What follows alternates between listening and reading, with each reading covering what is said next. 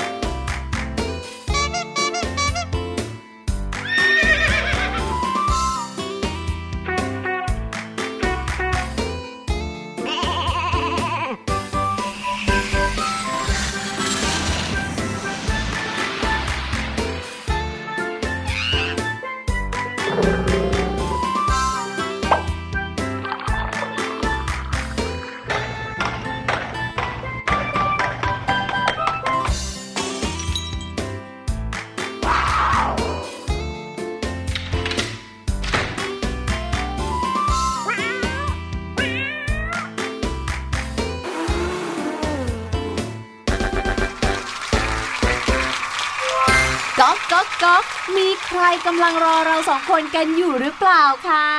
ต้อนรับทุกคนเข้าสู่รายการเสียงสนุกครับ พี่หลุยและพี่ลูกเจี๊ยบมาแล้ว ใช่แล้วค่ะ แล้วก็ไม่ได้มามือเปล่าด้วยนะคะครับเพราะว่าเราทั้งสองคนเนี่ยนำพาเอาเสียงสนุกสนุกๆมาฝาก รวมไปถึงเรื่องราวสนุกสนานน่ารู้เต็มกระเป๋าเลยล่ะค่ะ ใช่แล้วครับ ติดตามรายการเสียงสนุกได้นะครับ ทุกวันทุกเวลาที่คิดถึงกัน ไม่ต้องรอวันไหนโดยเฉพาะ ไม่ต้องรอเวลาไหนโดยเฉพาะ อยากจะฟังตอนไหนเข้ามาได้เลยทาง thaipbspodcast.com แห่งนี้ครับ หรือในแอปพลิเคชัน Thai PBS Podcast เราก็จะได้เจอกันแบบนี้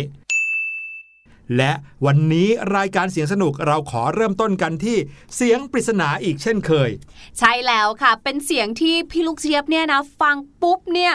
อยากจะไปเตรียมน้ำจิ้มมาด้วยเลย น้ำจิ้มเหรอครับ น้ำจิ้มเลยค่ะโอ้มีอะไรบ้างที่ต้องใช้น้ำจิ้ม ส่วนพี่หลุยส์ล่ะครับ แน่นอนเมื่อพูดถึงน้ำจิ้มก็ต้องหิวครับ ฟังเสียงนี้แล้วนะครับ ท้องร้องน้ำลายสอเลยละครับ ถ้าอย่างนั้นเราอย่ารอช้า ให้น้องๆไปฟังเสียงปริศนาของเรา แล้วน้ำลายสอไปพร้อมๆกันเลยดีกว่าค่ะ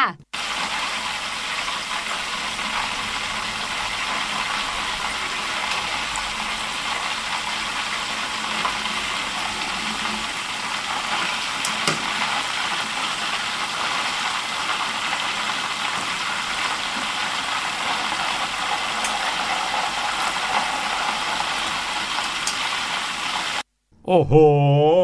บอกได้เลยว่าเสียงนี้น้องๆจินตนาการกันได้มากมาย อาจจะคิดออกมาแล้วไม่เหมือนกันนะใช่ค่ะ เพลอๆนะหลายๆ คนเนี่ย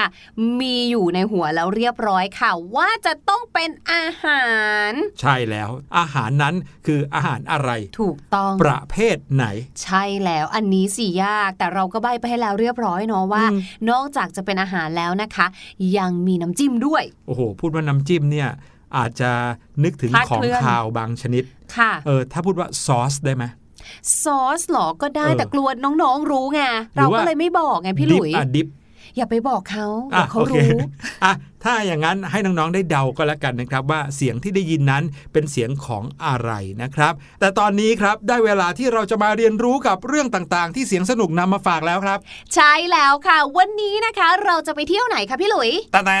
ไม่ได้ไปเที่ยวครับพี่ลูกเจี๊ยบ อ้าว วันนี้เราจะเดินทางไปเรียนรู้ที่ไหนคะแต่แต่เอ้ยไม่ได้เดินทางไปที่ไหนด้วยครับพี่หลุย เอ๊ะจะว่าเดินทางไหมก็เดินทางเหมือนกันนะ แต่เป็นการเดินทางเข้าไปในห้องน้ำครับ เอ้ย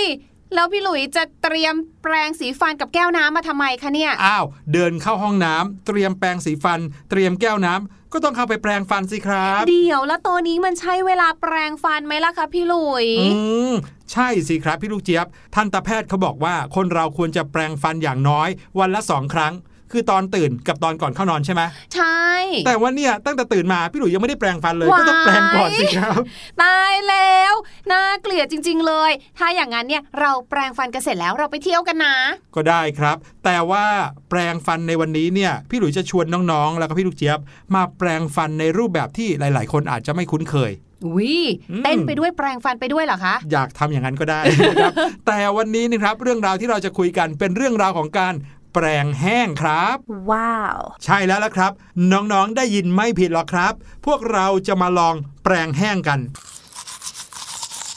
เดี๋ยวก่อนพี่ลูกเจี๊ยบเคยแต่แบบว่าอาบน้ำแห้งอะเดี๋ยวสิพี่ลูกเจี๊ยบอาบน้ำแห้งของพี่ลูกเจี๊ยบเนี่ยหมายถึงไม่อาบน้ำใช่ไหมถูกต้องใช้เช็ดตัวเอาแทนใช่ไหมเช็ดตัวก็ไม่ได้เช็ดด้วยค่ะอืมประแป้งลงไปเลยค่ะโอ้โหเราก็รู้สึกแห้งสบายได้แล้ว ยิ่งช่วงไหนอากาศเย็นๆหน่อยใช่ไหมใชฮะ่ไม่ใช่ อันนี้เราไม่ได้มาแปรงแห้งเนี่ยไม่ได้หมายความถึงการไม่แปรงฟัน เหมือนกับอาบน้ำแห้ง หมายความว่าไม่ได้อาบน้ำแต่แปรงแห้งนี้ก็คือการ แปรงฟันแบบแห้งนะครับอืมซึ่งถ้าแปรงฟันทั่ว ๆ ไปเราจะใช้น้ำใช่ไหมใช่ค่ะในการที่จะช่วยให้ฟองเนี่ยฟอดเต็มปากไปหมดเลยแต่จริง ๆ แล้วการใช้น้ำในการแปรงฟันนั้นมีข้อเสียครับอืมอืมมิหน้าล่ะตอนนั้นที่พี่ลูกเจี๊ยบเนี่ยนะคะ ไปยืนอยู่ตรงหน้าองค์กรสุขภาพแห่งชาติเนี่ยนะคะ พี่ลูกเจี๊ยบเห็นประโยคอยู่ประโยคหนึ่งแปะอยู่ข้างหน้าค่ะ ครับเขาบอกว่าอะไรเขาฮะบอกว่า spit don't rinse ค่ะ ซึ่งถ้าแปลเป็นภาษาไทยเนี่ยนะก็คือหมายถึงให้เราเนี่ยถุยค่ะ แล้วก็ไม่ต้องบ้วนน้ำตอนนั้นพี่ลูกเจี๊ยบก็ยังงงๆอยู่นะ ใช่แล้วครับ เรื่องนี้คือเรื่องที่เราจะมาคุยกันในวันนี้เลยครับ แล้วก็พี่หลุยกับพี่ลูกเจี๊ยบเนี่ยไม่ได้พูดไปเองนะ เรื่องนี้มีผู้เชี่ยวชาญเขาพูดเอาไว้แล้ว แล้วก็มาจากงานวิจัยมากมายเลยด้วยนะครับสิ่งที่จะนำมาเล่าให้น้องๆ ฟังในวันนี้มาจากบทความของรองศาสตราจารย์ทันตแพทย์หญิง ดร สุดาดวง กฤษดาพงศ์ ซึ่งท่านเป็นอาจารย์ที่คณะทันตแพทยศาสตร์ จุฬาลงกรณ์มหาวิทยาลัยครับ อืมพูดถึงเรื่องของการแปรงฟันเนี่ยนะคะ อย่างตัวของพี่ลูกเจี๊ยบอย่างเงี้ย พี่ลูกเจี๊ยบก็ชอบให้มันมีฟองนะ พี่หลุย อาจจะไม่ต้องฟอดฟอดๆมาก แต่การมีฟองเนี่ยมันทำให้พี่ลูกเจี๊ยบรู้สึกสบายใจค่ะว่ามันสะอาดอะอืมเหมือนเวลาที่เราถูสบู่ใช่ไหมครับอืมเราก็จะต้องให้สบู่เนี่ยโดนน้ำแล้วก็ให้ฟองเกิดทั่วตัว จะรู้สึกว่าแหมร่างกายเราเนี่ยสะอาดเหลือเกิน ใช่ หรือเวลาที่เราจะซักผ้าเราก็ต้องใช้ผงซักฟอกไปผสมน้ำ ถูพกอฟต้อองงฟอดขึ้นมาโอ้โห ผ้าเราสะอาดเหลือเกิน ใช่แล้วค่ะ การที่มีฟองเนี่ยมันทำให้พี่ลูกเจี๊ยบรู้สึกว่าเจ้าฟลูออไรด์ที่เขาเขียนอยู่บนกล่องยาสีฟันเนี่ยนะกำลังทำงานปกป้องฟันของพี่ลูกเจี๊ยบอย่างดีเลยอื้อหือเป็นความคิดที่น่าจะเป็นอย่างนั้นใช่ไหมครับอืมแล้วก็เชื่อว่าเป็นความคิดที่หลาย ๆ คนก็คิดเหมือนกับพี่ลูกเจี๊ยบเหมือนกัน แต่ความเป็นจริงแล้วตรงกันข้ามเลยครับ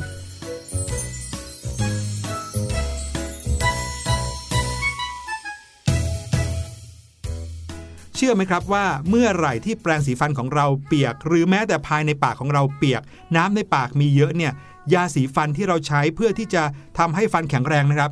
จะเจือจางลงอย่างรวดเร็ว กลายเป็นฟองฟู่ไปทั่วปาก เหมือนกับการที่เราตีฟองผงซักฟอกในกระมังซักผ้านั่นเองอื้อหืออืมแต่แล้วนะครับ การที่ฟองฟู่ไปทั่วปากเนี่ย ก็จะทำให้เจ้าฟองนั้นไหลย้วยเป็นแนวลงมานะครับ ออกจากปากของเรา ไม่ใช่แค่ออกจากปากนะ แต่ไหลลงมาตามแขนของเราลงไปที่ข้อศอก ทีนี้ก็เลยกลายเป็นว่าเจ้าฟองเหล่านั้น แทนที่จะช่วยทำให้ฟันของเราสะอาด กลายเป็นทำความสะอาดข้อศอกเราไปซะอย่างนั้น เอ้าถ้าอย่างนั้นเนี่ยการแปรงฟันที่ถูกเนี่ยมันจะต้องยังไงล่ะคะไอ้แปรงแห้งเนี่ย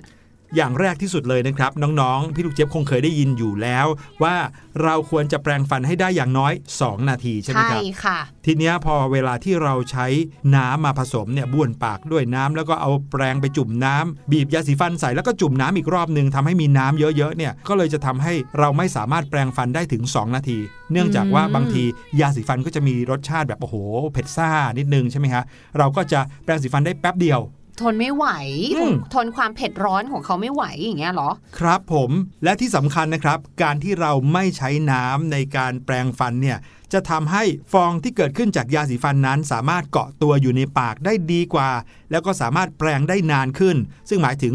ฟลูออไรด์ในยาสีฟันก็สามารถทำงานป้องกันฟันผุให้กับเราได้ดียิ่งขึ้นนั่นเองครับ ใช่แล้วค่ะ ส่วนใครนะคะที่ตอนนี้เนี่ยแหมกำลังจะถึงเวลานอนเตรียมตัวจับแปรงฟันอยู่พอดีนะคะ เตรียมแปรงสีฟันขึ้นมาเลยค่ะ บีบยาสีฟันลงไปนะคะ อย่างที่พี่หลุยบอกนะคะ ไม่ต้องจุ่มน้ำใด ๆ ทั้งสิ้นเลยค่ะ พอแปรงเสร็จแล้วนะคะ ให้ถุยฟองทิ้งค่ะครับให้น้ำลายเนี่ยชะล้างคราบฟองที่เหลือไปตามธรรมชาติเลยค่ะ เพียงไม่กี่วินาทีระหว่างที่ล้างรอบริมฝีปากด้านนอกนะคะ เชื่อไม่เชื่อน้ำลายของเราเนี่ยแหละจะไหลออกมาค่ะ ตามอืมธรรมชาติเลย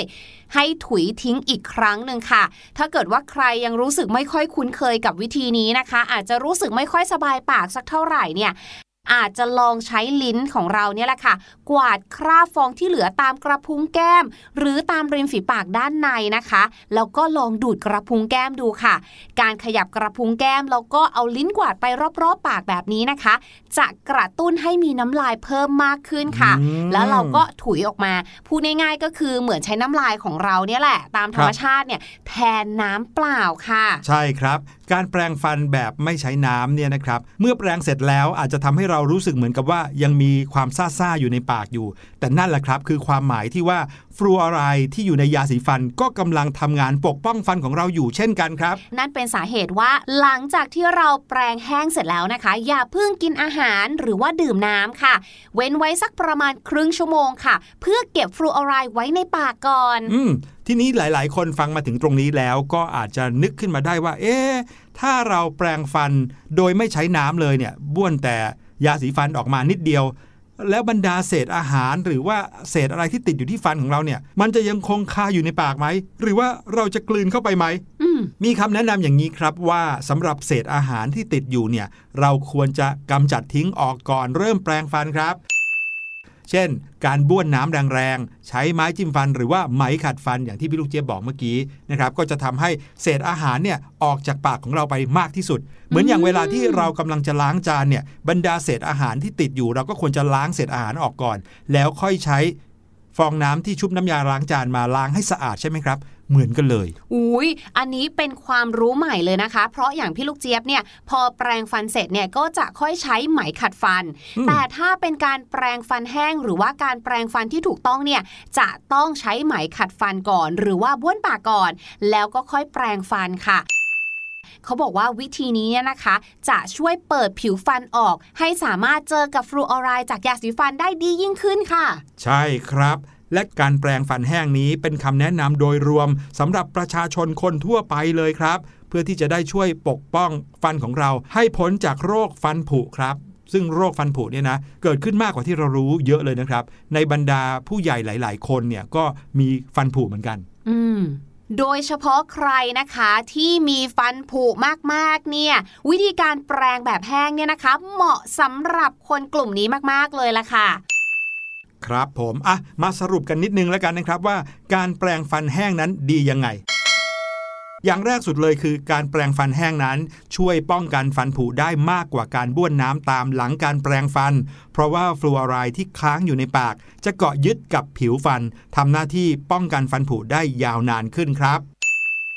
นอกจากนั้นอย่างที่บอกค่ะว่า หลังการแปรงฟันด้วยยาสีฟันที่มีส่วนผสมของฟลูออไรด์นะคะ เจ้าฟลูออไรด์เนี่ยแหละค่ะ ก็จะมีความเข้มข้นมากเลยในครึ่งชั่วโมงแรกค่ะ ดังนั้นฟลูออไรด์ที่ค้างอยู่ในปากของเราเนี่ยนะคะ ก็เลยมีประโยชน์ หรือว่าสามารถทำงานได้สูงสุดเต็มประสิทธิภาพ ในการซ่อมแซมผิวฟัน เพื่อป้องกันไม่ให้ฟันผุค่ะ ครับผมฟังข้อดีขนาดนี้แล้ว พี่หลุยเชื่อว่าทุกๆ บ้านน่าจะลองนะครับ หันมาแปรงฟันแบบแห้งกันดูบ้างครับ แล้วก็อย่างที่เรารู้ๆกันนะคะว่าในหนึ่งวันเนี่ยเราควรจะแปรงฟันอย่างน้อย 2 ครั้ง หรือว่า 2 เวลาเนาะก็คือ หลังอาหารเช้า และก็ก่อนนอนนั่นเองค่ะ แต่มีสิ่งหนึ่งค่ะที่น่าสนใจมากๆเลยนะคะ ที่คุณหมอเนี่ยบอกเอาไว้ค่ะก็คือ หลังตื่นนอนตอนเช้าค่ะ ปกติแล้วเราตื่นนอนมาเนี่ยหลายๆ คนอาจจะแปรงฟันเลยถูกต้องไหมคะอืมแต่คุณหมอบอกว่าเราสามารถที่จะบ้วนปากด้วยน้ำเปล่าเท่านั้นก็ได้นะคะ เพื่อให้เราเนี่ยรู้สึกสบายมากขึ้นค่ะ เนื่องจากว่าการดื่มน้ำหลังตื่นนอนเนี่ยน้ำลายจะเริ่มหลั่งค่ะ เมื่อช่องปากขยับและปรับสภาพสมดุล จนกลิ่นปากจะหมดไปเองตามธรรมชาติค่ะ ทีนี้เนี่ยถ้าเกิดว่าเราเนี่ยนะแปรงฟันทันทีหลังที่ตื่นนอนเนี่ยแล้วไปดื่มน้ำหรือว่ากินข้าวเช้าเลยเนี่ยนะคะ หลังจากที่แปรงฟันได้ไม่ถึงครึ่งชั่วโมง แน่นอนค่ะ ก็จะสูญเสียเจ้าตัวฟลูออไรด์ที่เราควรจะได้รับไปค่ะ ดังนั้นถ้าจะแปรงฟันนะคะ ให้แปรงฟันหลังจากที่เรากินข้าวเช้าเสร็จแล้วต่างหากล่ะ ถ้าได้ยินอย่างนี้แล้วเนี่ยพี่หลุยคิดว่า การพกแปรงสีฟันยาสีฟันติดตัวเนี่ยก็เป็นเรื่องที่สำคัญเหมือนกันนะ เพราะจะสามารถทำให้เราเนี่ยแปรงฟันในช่วงเวลาหลังอาหารเช้าได้ ซึ่งบางครั้งเนี่ยเราไม่ได้อยู่ที่บ้านแล้วอืมอาจจะอยู่ที่โรงเรียนหรือไปตามสถานที่ต่างๆนะครับ ใช่แล้วค่ะ หลายๆ คนที่ รับประทานอาหารตอนมื้อเที่ยง แล้วรู้สึกว่าแหมมีกลิ่นปาก หรือว่ามีเศษอาหารติดเยอะ ก็เลือกที่จะแปรงฟันหลังมื้ออาหารตอนเที่ยงได้เหมือนกันฟังเรื่องราวของเสียงสนุกในวันนี้แล้ว เชื่อว่าน้องๆ คงจะอยากแปรงฟันให้สะอาดมากยิ่งขึ้นนะครับ หลังจาก EP นี้ไปพี่หลุยเชื่อว่า ทุกๆ คนก็น่าจะฟันสะอาดกลิ่นปากหอมสดชื่นกันทุกคนเลย ถ้าอย่างนั้นตอนนี้นะคะ พี่ลูกเจี๊ยบขอตัวไปลองแปรงฟันแห้งกันก่อนดีกว่า แต่ดูเหมือนพี่ลูกเจี๊ยบจะลืมเอาแปรงสีฟันมาใช้นิ้วแล้วกันนะพี่หลุยอื้อหือแล้วมันจะสะอาดไหมเนี่ยงั้นเดี๋ยวไปซื้อแปรงสีฟันก่อนอะถ้าอย่างนั้นตอนนี้นะคะ ให้น้องๆไปพักฟังเพลงกันก่อนดีกว่าค่ะ กับเพลงที่ชื่อว่า แปรงฟันกับเหล่าสัตว์น่ารัก มาเร็วมาเร็ว มาเร็วมาเร็วมา เร็วมาเร็วมาแปรงฟันกัน มาเร็วมาเร็ว มาแปรงฟันกัน แปรงทุกวันฟันสะอาดน่าดูจับกระต่ายน้อย แปรงฟันข้างหน้า ถูไปถูมาฟันสะอาดน่าดู ด้านนอกซ้ายขวา กระต่ายก็ถู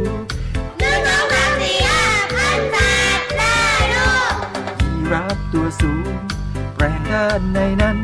ชอบแปรงเหมือนกันถูไปถูมา ด้านในซ้ายขวา ยีราฟก็ถู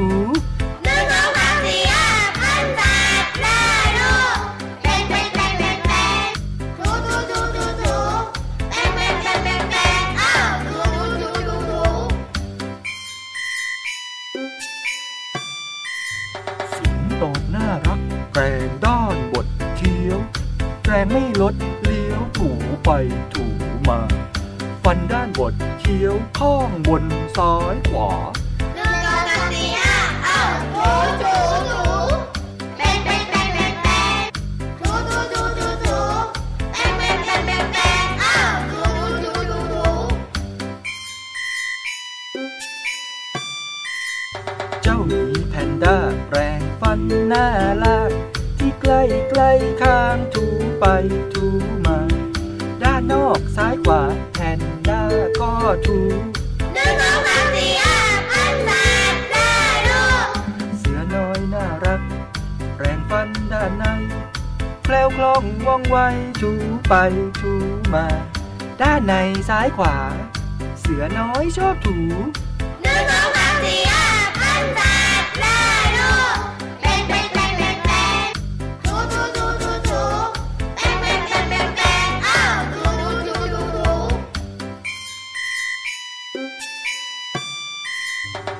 ป่าฟันแข็งแปรงด้านบดเคี้ยว แปรงไม่ลดเลี้ยวถูไปถูมา หมูป่าชอบถูบดเคี้ยวซ้ายขวา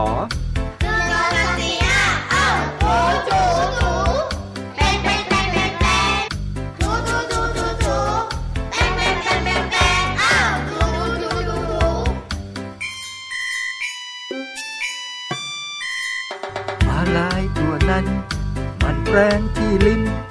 หนึ่งสองสามสี่ห้าหกเจ็ดแปดบ้วนน้ำหนึ่งครั้ง แปรงฟันเสร็จแล้ว ยิ้มสิ พวกเราฟันสะอาดแข็งแรง ยิ้มยิ้มยิ้มยิ้ม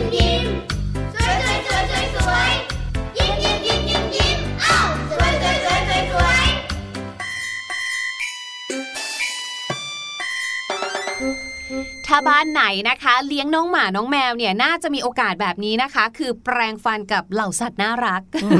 สัตว์ก็แปรงฟันคนก็แปรงฟันฟันขาวสะอาดกันหมดเลย ใช่แล้วค่ะ มาถึงเรื่องนี้กันบ้างดีกว่าค่ะคำว่าแปรงฟันในภาษาอังกฤษนะคะ ก็คือ brushing your teeth brushing your teeth ทำให้เราได้รู้ว่า อ๋อคำว่า teeth เนี่ยนะ แปลว่าฟันนั่นเอง แต่ teeth ในที่นี้เนี่ยนะคะ t double e t h teeth เนี่ยหมายถึงฟันหลายซี่อืมแต่ถ้าฟันซี่เดียวล่ะ เราใช้คำว่า tooth T double O T H tooth นะคะ วันนี้พี่ลูกเจี๊ยบเนี่ยก็เลยอยากจะชวนทุกคนค่ะ มาทำความรู้จักกับ irregular nouns นะคะ หรือคำนามที่พอเปลี่ยนรูปเป็นพหูพจน์แล้วเนี่ยไม่เหมือนชาวบ้านอืมคือโดยปกติแล้วเนี่ยนะคะ ถ้าเราจะทำคำนามให้เป็นพหูพจน์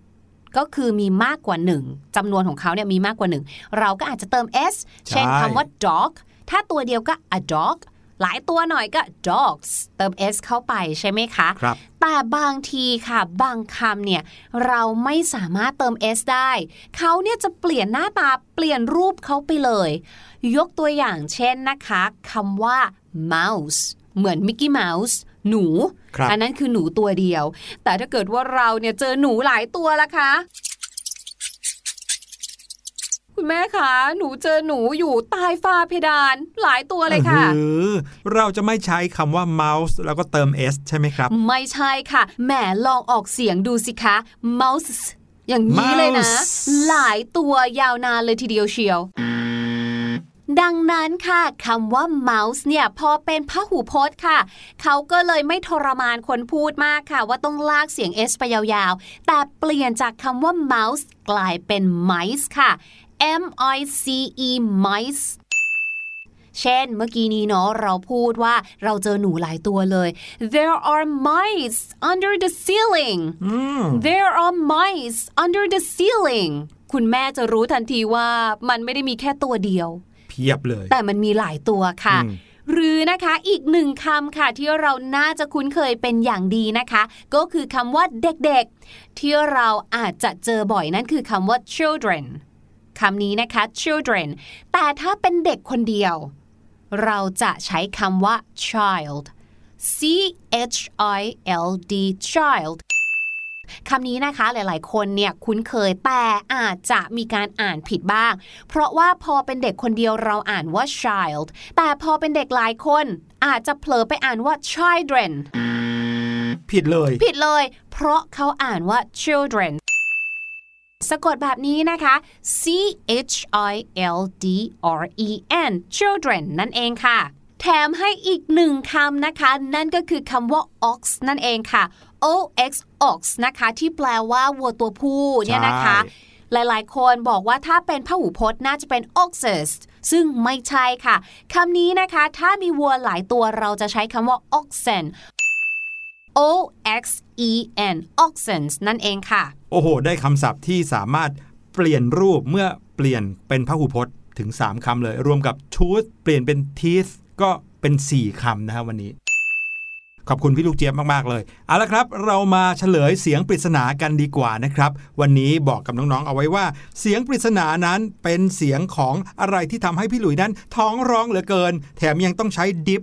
ซอสหรือว่าน้ำจิ้มด้วยเวลาที่จะ กินเขาเข้าไปครับ ไปฟังกันอีกรอบหนึ่งว่าเป็นเสียงของอะไร